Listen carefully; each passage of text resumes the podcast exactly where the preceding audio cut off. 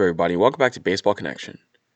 So, we have some developments to discuss. Mostly, we want to see what are some teams going to be doing after the lockout.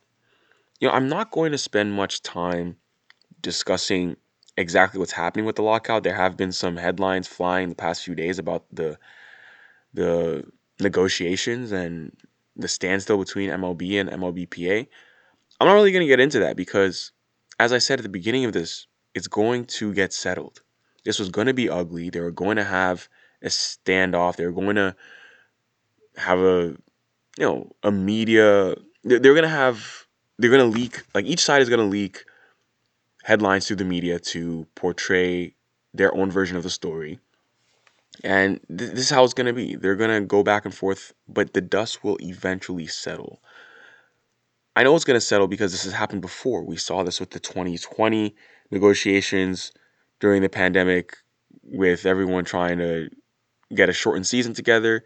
We saw that, and ever since then, I realized that you know these two sides are just going to go through old-fashioned negotiation. But the difference is that now, because we have social media, everything is amplified.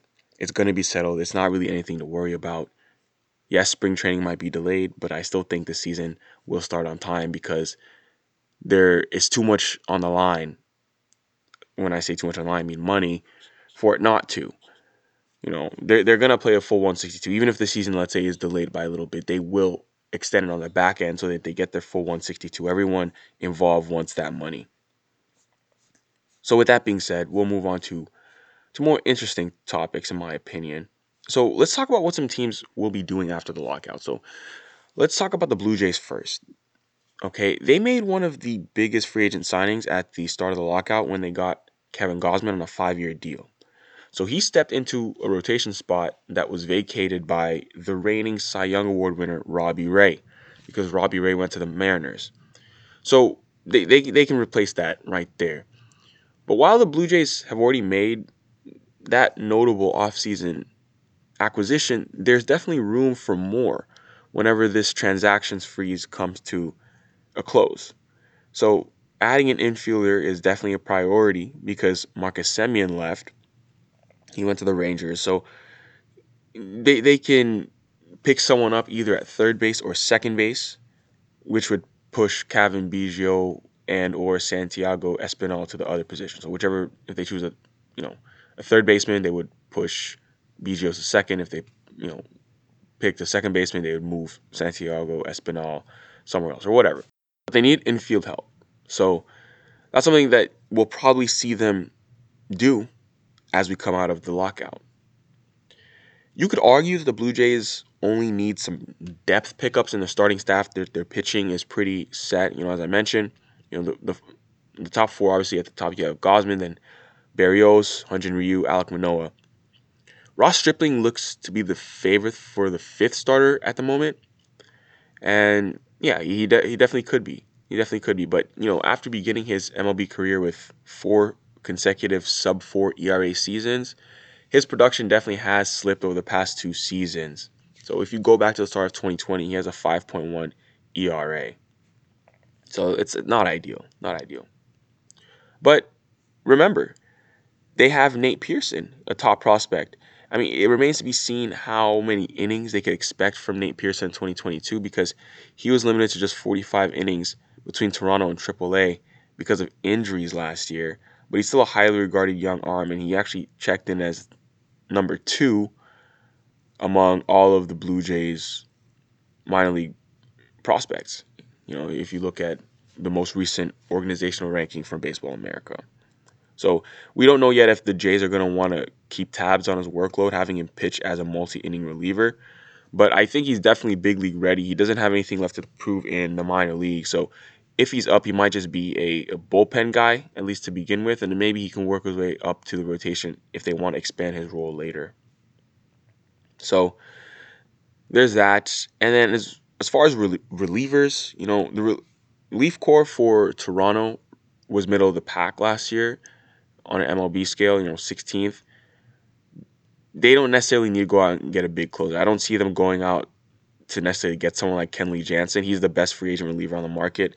you know, they don't need to spend that kind of money. I, I don't think it's necessary. You can go for some of the other notable relief arms on the market. You know, Joe Kelly's there, Andrew Chafin's there. You know, some if you want late inning guys, Lou Trivino can be traded for guys like that. But you know, maybe if you look in the lineup, they might want to get a left-handed hitting outfielder because right now they have a projected regular outfield of Lourdes Gurriel, George Springer, Teoscar Hernandez. You know, all those guys hit right-handed, and so does their fourth outfielder, Randall Grichuk. So maybe if you want to balance things out, you get a left-handed hitting outfielder. But honestly, I don't think it really matters. Those three guys in their starting lineup can really hit. They can really hit. I think they'll be fine. It doesn't matter whether they're doing it from the right side of the dish or the left side. It's not going to make a difference. So I think for the Blue Jays right now, it's just those two, just just those two pieces right now. You go out and you get an infielder, and you go out and you get a fifth starter maybe. Um, that's that's really it. That's really it. You know, the bullpen is is decent, but the the most pressing need right now is getting an infielder, and then maybe you know maybe you get another starter. But Blue Jays are in a good position. Let's take a look at the Mariners. Okay, so they landed Robbie Ray, as I said, and they also got Adam Frazier. He's a second baseman slash left fielder. You know, they got him in a trade with the Padres. When the transaction freeze lifts, the Mariners are expected to resume this aggressive approach because they're definitely trying to capitalize on their top ranked farm system. They're trying to take the next step from last year's 90 win season, and they're trying to make it to their first playoff berth in two decades. So if you look at their checklist, I mean, it's similar to what they had early in the offseason because even though they have Robbie Ray on board right now, they're still looking to add some veteran innings to the back of their rotation. Okay. So you need to go out and get some more pitching. And then you also need to go out and get a big right handed bat.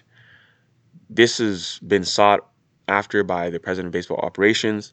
So, who are the big right handed bats? I mean, they have been linked to Kris Bryant, Trevor Story, Seiya Suzuki in recent weeks. So, something to keep an eye on. I mean, let's not underestimate the possibility of them making a big splash and getting someone like Kris Bryant or Trevor Story. It would be a bit of a surprise, but the Mariners are ready for that. You you've won 90 games. You're you're in you're in the picture now. You are now expected to be in the hunt for the playoffs. That's what you need to do if you want to be a playoff team. You have to make the big splash every once in a while. So that's that's definitely going to be the second order of business. So first order of business, get some more innings. You know, get another pitcher. Second order business, get a big right-handed bat. I think that's going to be.